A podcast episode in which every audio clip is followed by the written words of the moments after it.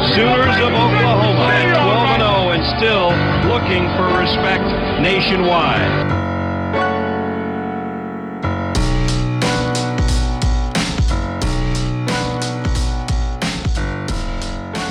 What is going on, Sooner Nation? Thank you guys for tuning into another episode of the Barry and Mack Show. As always, myself, Barry, personal trainer, sports performance coach out of Tulsa, Oklahoma. Right alongside me, Mr. Damian Mackey, former Sooner receiver and national champion off the 2000 team. And we're going to talk a little bit about that with an interview we just had recently, DMAC. But DMAC, it's bye week. How you feeling, man? You know what? Uh, sometimes you sometimes you win when you lose, and you lose when you win. Uh, this was one of those weeks where uh, because we didn't play, we won. So it was good to see some of the fire and brimstone from some of the other programs across the country, and we got healthy.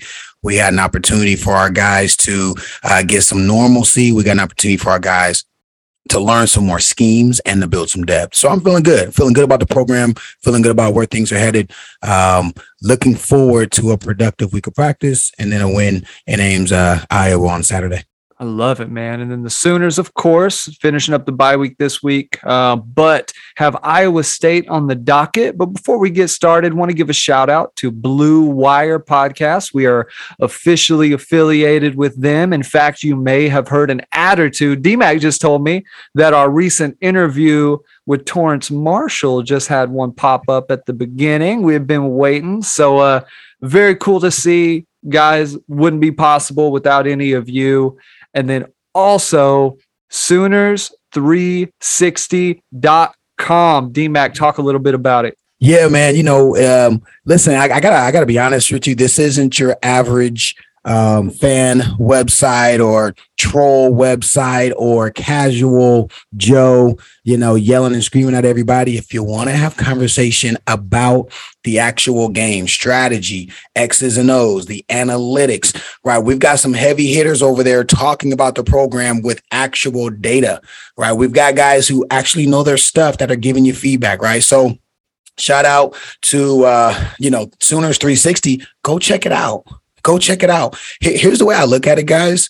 You know, us as Sooner fans, we want to have a place where we can go and actually have the discussion about the game without all of the fluff or the riffraff or the shenanigans.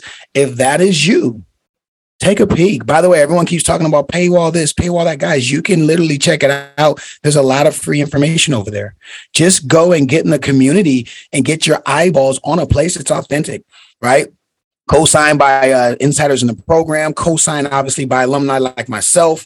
Uh, we got a lot of the other guys who played in the heyday, the golden age, uh, and recently hanging out over there because they believe in the product and they believe that this is going to be a great representation representation of the program. So I'm, I'm a little hoarse today, but I was coaching football on Saturday because we didn't have a game. but Sooners 360, man, the 360 means you're going to get a 360 a degree approach. That's the whole deal. We're not just going to talk about the basics. We're not just going to talk about the polarizing stuff. Obviously, we like polarizing, but we're going to give you guys an information. There were some questions um, on our our chat yesterday, when people were saying, "Hey, I have a question re- regarding a four man front or a three man front," guys, you're going to get the gifs in games. You're going to see the in game gifs that show exactly how or why your question was asked right? Like there's no, there aren't other mediums doing that. And it, it, again, yeah, obviously we're in business, but we want the Sooner fans that that that are in that community to be educated and really know the game. So check it out. You know, I, I wouldn't be a part of it if I didn't think it was something that was real and substantiated. I wouldn't put my name on something if I didn't feel like it was legit. And you know, coaches like Coach V and, and the rest of the guys, we got we got seven or eight coaches on the staff. I wouldn't want to put out something that misrepresents a program that I care about so much. So super excited about that place, having a good time. By the way, it's fun too. It's really a good time over there. Uh, take a peek. That would, that would be my recommendation. Agreed, man. I'm, so far, it's been a blast. Um, I just put up a couple articles this past week. Had one when we launched off, kind of talking about, you know, some of the terms that are used when describing athletes that scouts and people talk about, right? Like having good hips and you know, good acceleration and all of these things. Th- that stuff to me, a lot of times when I hear people say that DMAC is just like literal gibberish because they they don't necessarily know what they're saying. And i really like taking terms like that and trying to quantify like okay what's happening? Why does so and so have good hips? Well it's not because like his literal hip joint moves really well. Yeah he could have some good flexibility and mobility but we're going to talk about some of the the inside stuff the things that that deeper level that people don't necessarily go to when it comes to talking about recruits and players and you know where guys can get better on the performance side. Just had an article uh, up there about jackson arnold did some video along with it. So it's all stuff you you will all want. So promise will not be disappointed. Sooners360.com and wanted to give a quick shout out. We put up a twitter post um, we won't keep this too long. Uh, just wanted to give a couple shout outs to the people on there. At Josh Crum at Mason B09. What's up at Mason B09? At Boomer Paul. He's on a ton of stuff. See his name around. At Brian Lou, 159 200, and at Ride Dog for You. DMAC, Ride Dog for You said that he loved the X's and O's and performance insight on Sooner360.com. Are we surprised?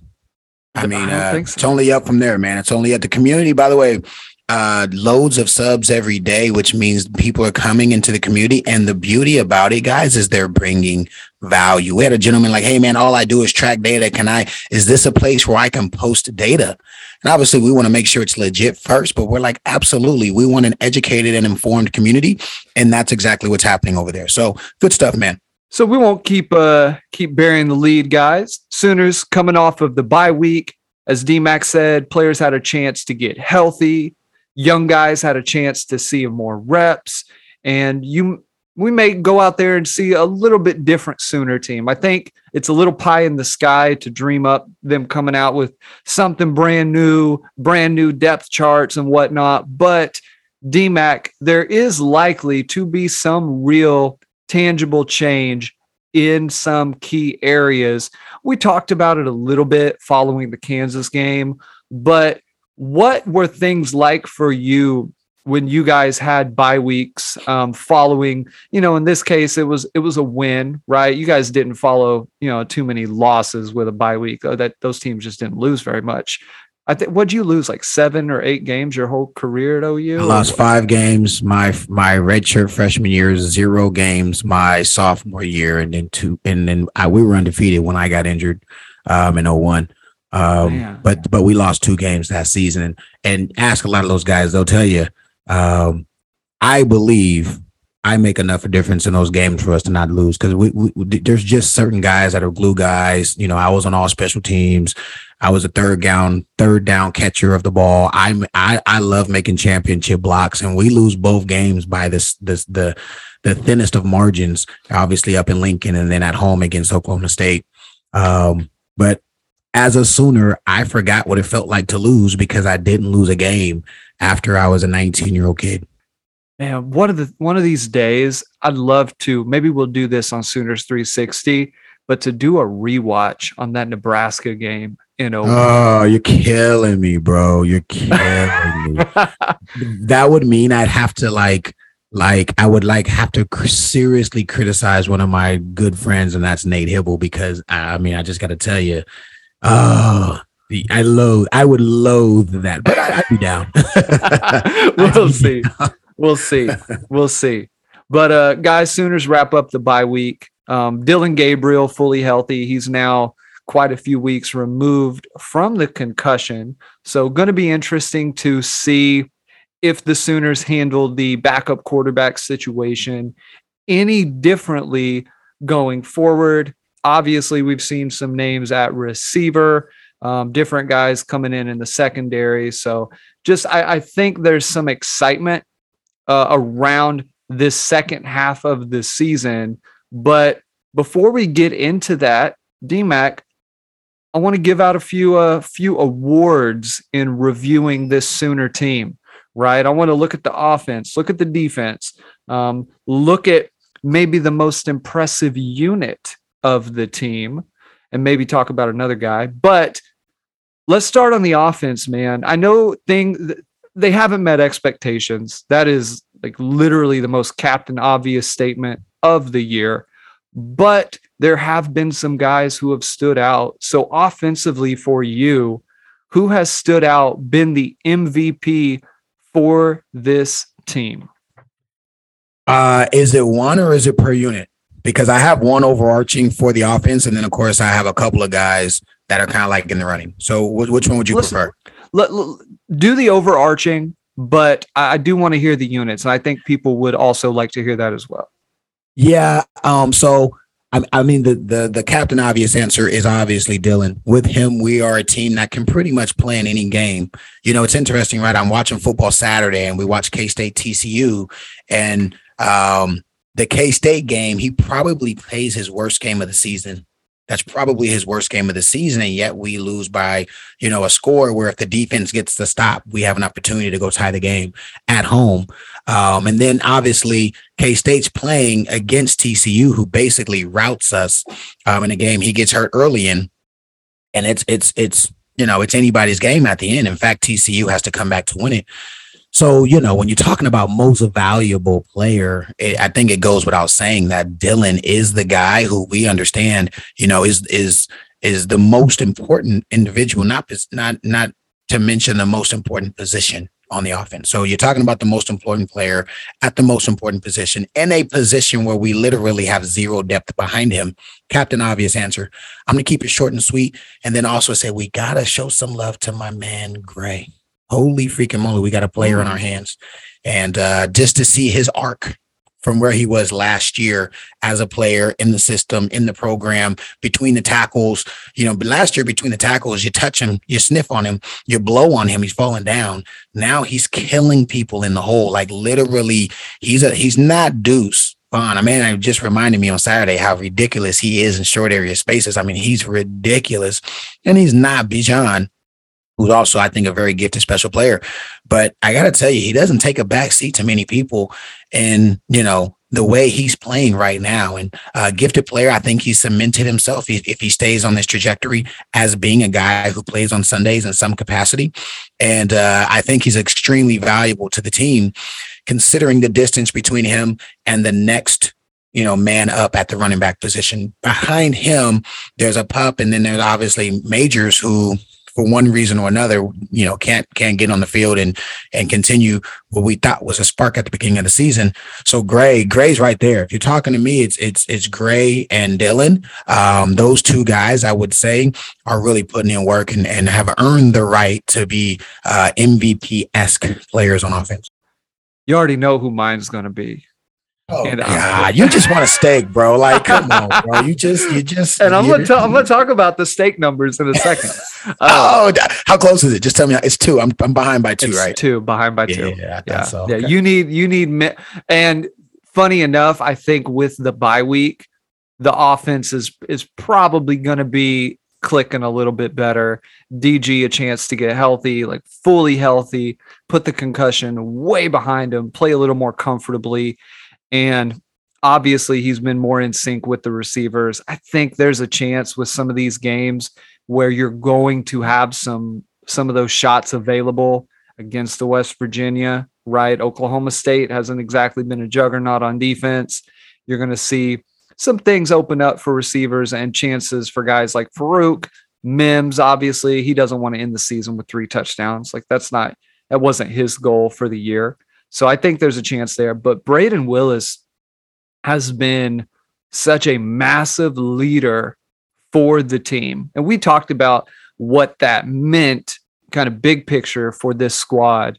But I think it cannot go understated how important his presence has been in the run game, blocking, how important his presence has been on some of the passing downs, on some of the goal line stuff, I would argue if they they've actually had good goal line numbers and a lot of it has had to do with him just blowing guys up out on the edge and and sealing that thing off. He's been a critical piece to them not only putting the points in his hands by him catching the ball, but also him giving points to the other guys. And at this point, he's now demonstrated that he's a receiving threat. So now backers, safeties, they've got to account for him. It's a dimension of football that if you can have other guys step up and also make those plays, you're looking at a, at a threatening offense.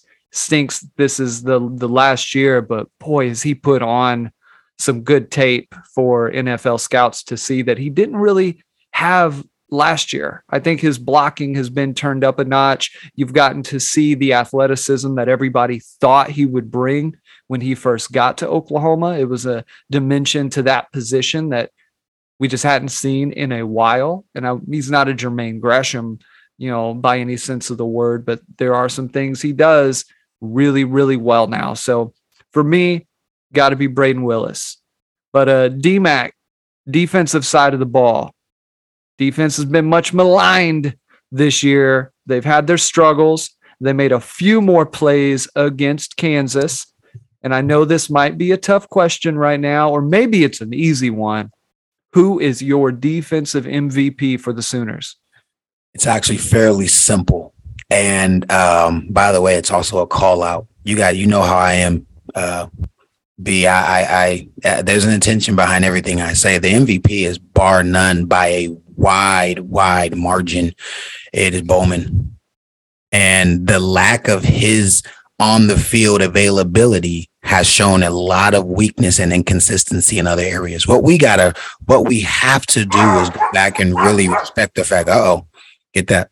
What we have to do is go back and really respect the fact that when he was on the field, the hole was not it was a non-issue. And guys, the hole is essentially from the slot, you know, from the from the end position where the tight end could potentially be all the way through the slot to the outside receiver, going down about 18 yards. It's about an 18 yard area of the field. And there's different terms for it. Some people call it the alley, some people call it the seam, whatever. We called it the hole.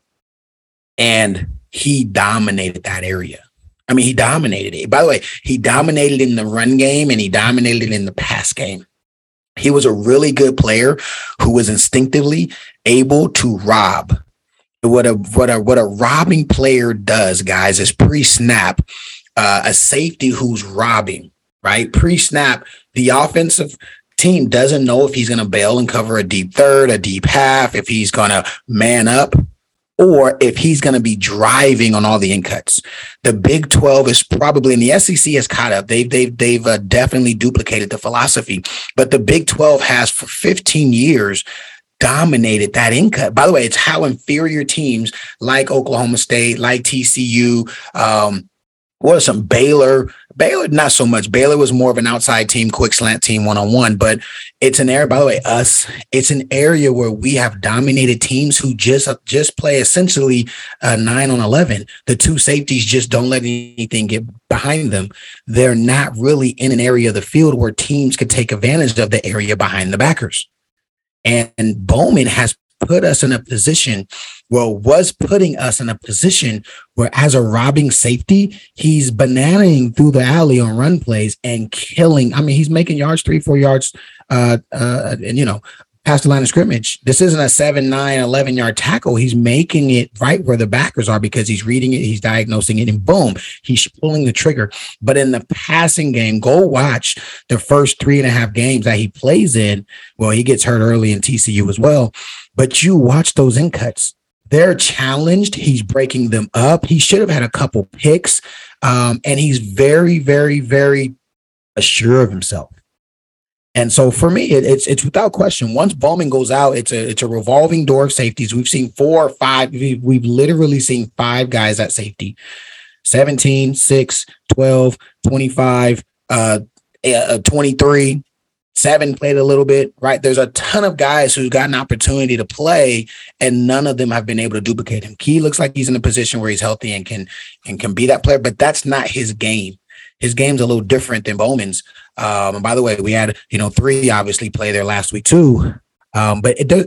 No one there has been no one else consistent enough or impactful enough to say they have been uh, an MVP on the team. There isn't anyone on the D line who's had enough impact, in my opinion, consistently throughout the season. There hasn't been a backer, right? Maybe you could say 23. That that might be a, you oh, know, yeah. but he's a far he's a far second for me. For me, he's a far second. He's just he's playing winning football and making the plays.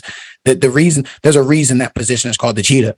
That position is put in position to make a ton of plays. Like if you're not making plays there, you're not doing your job. So, so he'd probably be your two. He would probably He'd be be, my number two. two. Okay. He'd be my two, and it'd be a shitty two, by the way. Not that he's playing shitty, but like MVP, he's just playing. He's like he's just doing his job. You know what I mean? And and not to slight the fact that he is, because a lot of other guys aren't doing it effectively.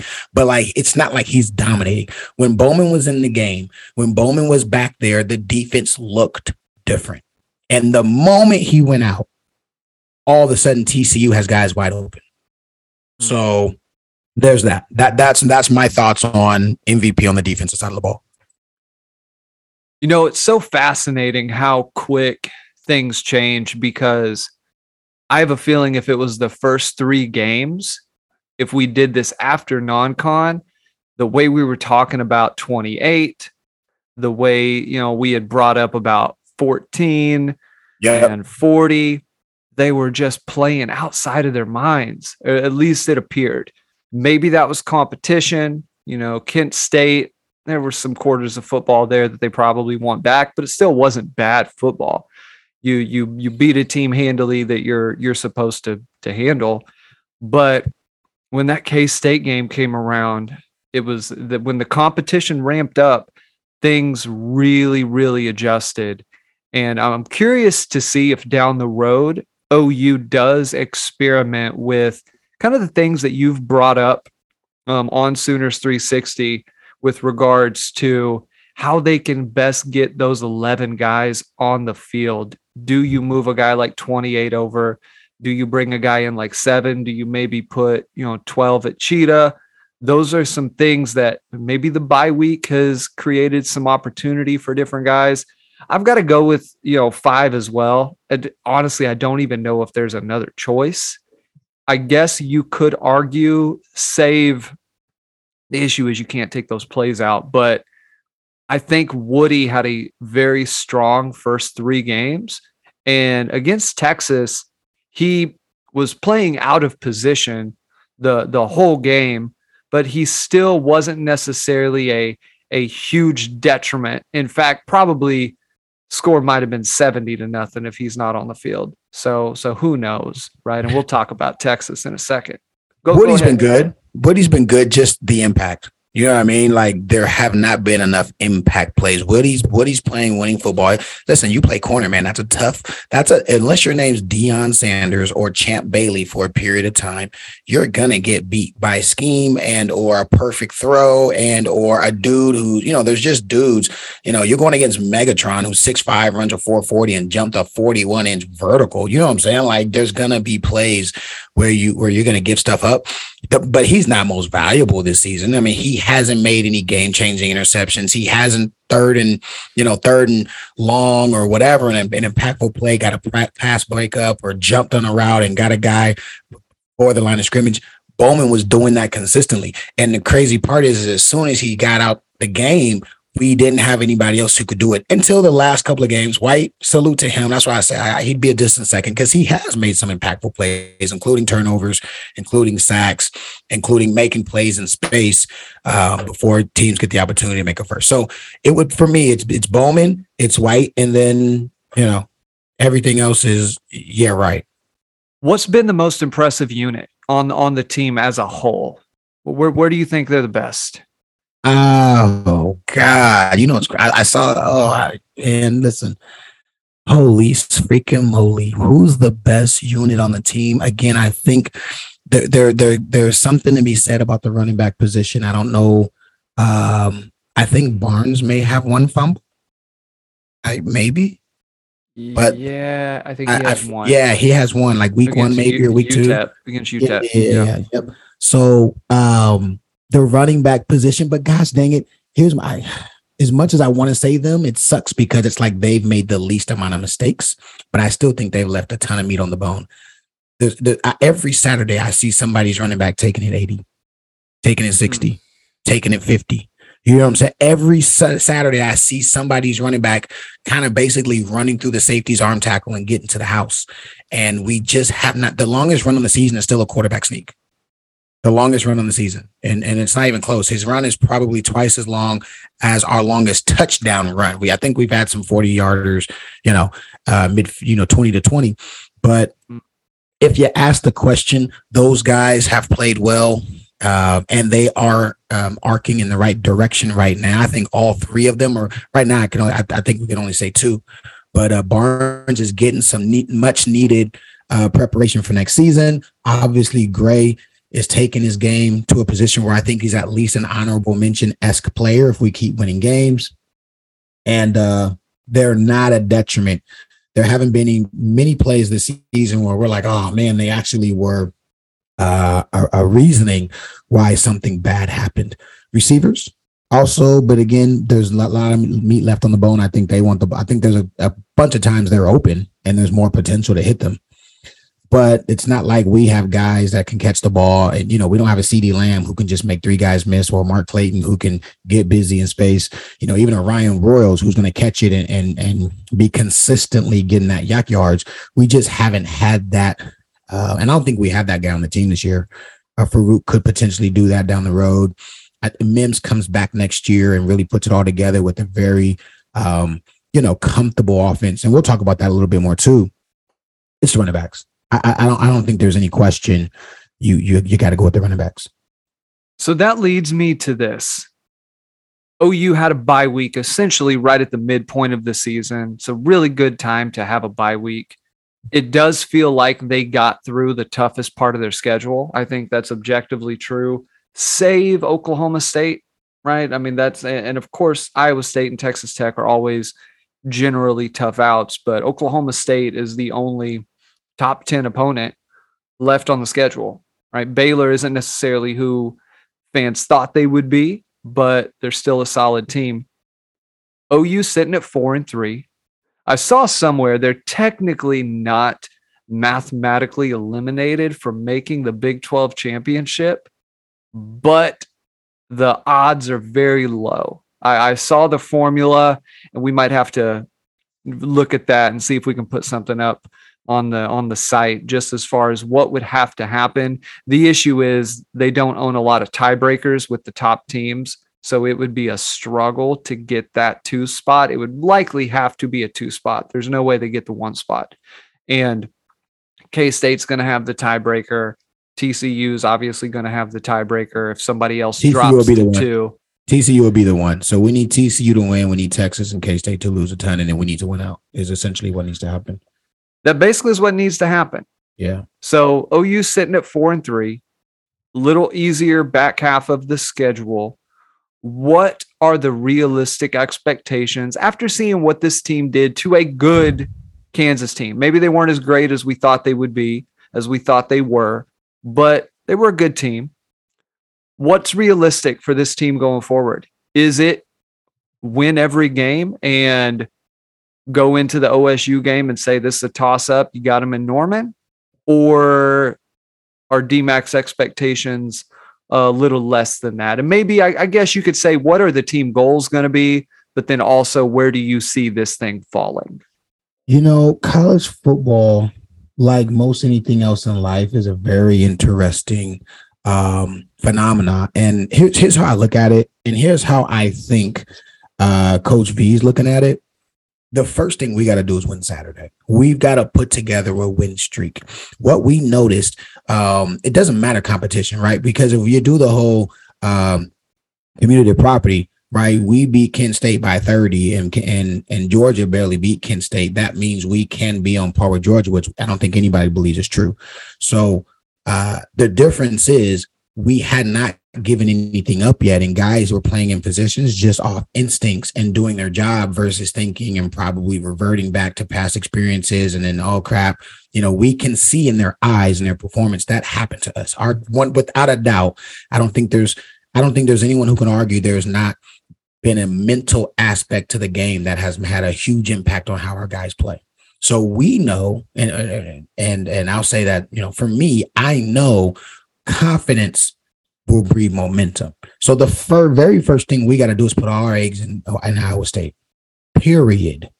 we don't have room to feel like, oh, we're a team that can just show up and beat them, or we're not going to show all our stuff, or we don't need to do trick plays, or we don't need to go into, you know, punt block in the first quarter. We may not need to do a surprise on side. Like all that's on the table as far as I'm concerned, because we know the psyche of this team is fragile. And if those guys don't feel success, we know how they act when, you know, things get difficult.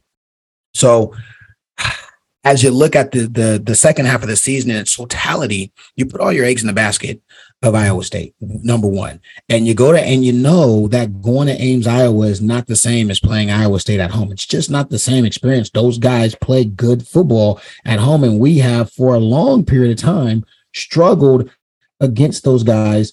Um, you know, when we go to Iowa State, and that doesn't mean we always lose, right? We don't lose per se, but it's a game so we gotta we gotta win Iowa State. Who do we play after Iowa State? Is it is it uh Baylor? It's Baylor, Baylor before, at home. It's Baylor then Okie, right? Baylor then Okie State. Baylor then at West Virginia, then Okie. Oh, okay, okay, Yeah. got it. Okay, perfect. Uh, remind me to say something about Okie State on the air before we get off. Just just make that reminder for because yeah, we got an invitation, and I want to give your I want to get your opinion on if we should do it. Okay, so we go we go Iowa State. I think it's a winnable game. We got to win Saturday. We have to win Saturday. Saturday will tell. I'm going to start picking losses if we don't win Saturday. If we don't win Saturday, I'm going to be like, we're not better than Baylor. We're probably going to lose. We're not better than Oklahoma State. We're probably going to lose. That's just the way it goes. Let's assume we beat Iowa State. We've got a two game win streak. Let's say we get out of there without serious injury, right? We don't have a bunch of casualties to, to the guys we really need. We play Baylor at home. Baylor at home. Yep. Okay, that's what I'm talking about. So now Baylor's the biggest game on the schedule. And I know people are going to say, Mackey's just going to say every game's the biggest game on the schedule. No, I'm not. But Baylor at home with a two game win streak, we haven't felt a loss in three weeks because we had a bye and we didn't lose like like A&M and like Texas did, losers. Um, so now we're feeling good about ourselves. Our guys have forgotten what it feels like to lose. Baylor's the biggest game on the freaking schedule. I believe we come into Baylor probably with the with the Bowman back. By the way, Mm. I was the one hinting that he should probably be back by Baylor. He should be back by Baylor, right? If not Baylor, for sure Oklahoma State. But you get the leader of your defense back. He's the leader. Sorry, 28 and, and 31 and all the rest of these guys. Your leader's the guy who does it by example too. And, and that's fine at this point, as far as I'm concerned. Um, West V should be a game that we build confidence and beat their ass. I don't care if we play them here, we play them there. We need to beat their ass because we're going to Oklahoma State, and and I know it's at home. We played them in Okie State last year. Um, it's a pick 'em, even regardless to what happens between now and then, and that's a game we should win, but we could lose. And if you ask me today, I think they're a better football team than us. If you go position by position, excuse me, group by group, I don't know a position group from starters in that position group where we are better than them. Uh, and quarterback is even a push, right? As, as well as DG can play, he makes some bonehead errors. And I watched the game, and Spencer Spencer does the same thing too. Mm. But Spencer also makes plays with his feet and scrambling, and and when he needs to make some throws, he made he made some throws he needed to make in that in that in that UT game. Um, and he's a four-year starter. That counts for something in the same program with the same system. So, if you ask me today, you know me, I'm not going to pick losses. I'd say four and one. Um, down the stretch, you know, it- it- that one is probably Oklahoma State. That's a game we could win. If we go into that game on a three game win streak, oh, the week of, I'm picking us to get the dub. But looking at it from a glance today, I think it makes a lot of sense to assume that's a game we we we could lose, but don't sleep. Texas Tech and their offense and their quarterback um, and the culture they're building.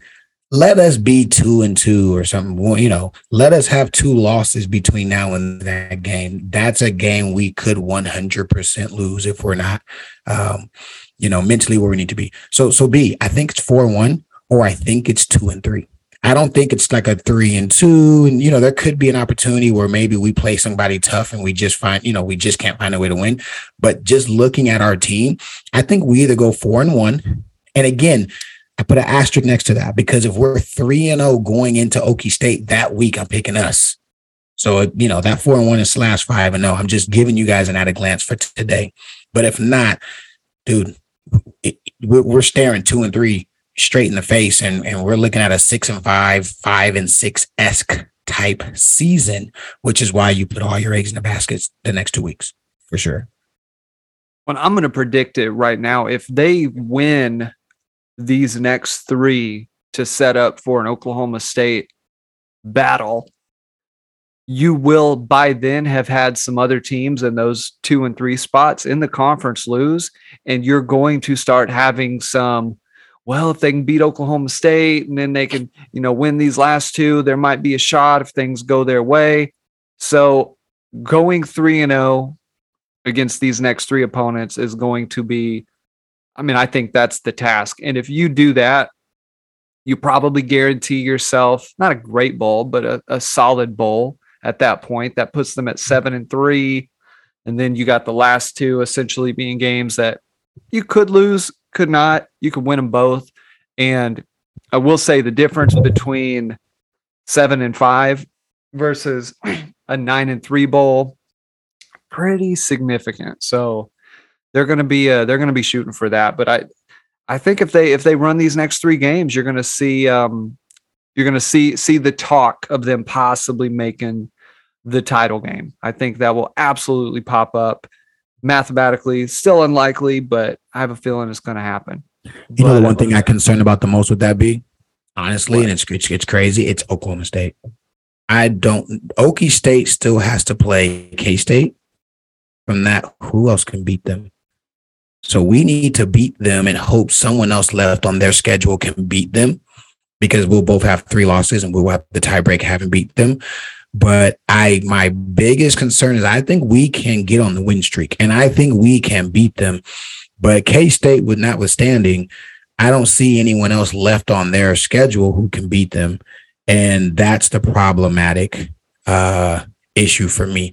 I would not be surprised if we're not in the conference championship a three loss conference championship year actually would be sick. I think it'd be like the Paul Thompson year, right? Where those guys had all the things against them and then they found a way to win it at the end, uh, which would make me happy. But at this point, um, unless some things change, I, I just think there's too many variables that we don't control in front of us to be thinking. I think I think what you're saying in terms of just controlling what we can control be that team who was shaky the first half of the year, got things together the second half of the year. And it, it's, it's very, very much reminiscent to those seniors in the 99 season.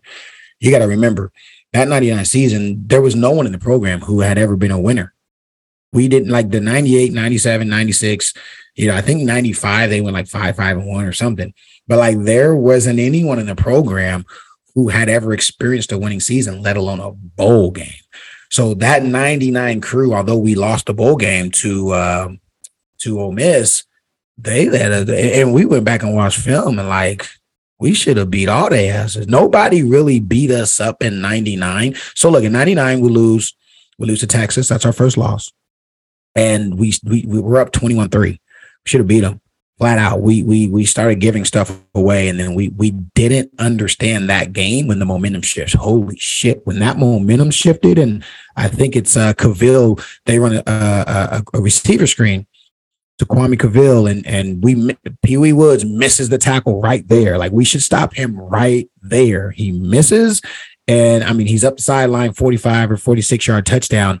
From that point we could never get the momentum back because we just didn't know how. It was kind of like what T. Marshall was talking about that season. We had to learn how to win and be leaders. We lose to Notre Dame, which I don't care what anybody says, and I'm not a sore loser. They cheated. They cheated us in that damn game. And I mean, they got every spot. I got go watch the damn film. The guy pulls me down. I whoop his ass off the line, beat him inside. I, I stack his ass. Josh threw it a little. He should have threw it a little farther, but I have to slow down, which means he crawls up my back before the ball is there. They called nothing, and it, it, it just blew my mind. Uh, we we there's no reason we should have lost that game. We lose to, oh, we lost to Colorado. Yep. Yo, I ain't gonna lie, buddy blazed my ribs in that game. Oh, Man, you go watch the film. This is the smallest guy on the field. Thank God. He's like he's one of the three guys smaller than me that freshman year. I was probably 186, something like that. His name was Damian Wheeler. His name is Damian. His name is Damian Wheeler. Man, I ran an under route or I ran a mesh route, and it was man to man. So I I had to keep running. If it's man, you keep running. If it's zone, you settle. And Josh led me right to him. And you know what's funny is uh, Coach Leach took the blame because when we have when we're expecting man coverage, we're supposed to call a wheel to the running back. The wheel will take the backside corner out of the play. That corner has to carry that wheel. And he didn't call the wheel, and, and Q didn't run the wheel. And because Q didn't run the wheel, that backside corner was sitting in the at back the backside flat sinking and looking up, you know, what's coming, what's coming, what's coming. And man, Josh threw me that ball, and all I saw was daylight. I saw a, a Barry. It looked like the white light was like, oh, I'm about to score. I'm about to get bit. Boom. And I'm parallel to the ground with the ball on my hip. I almost fumble.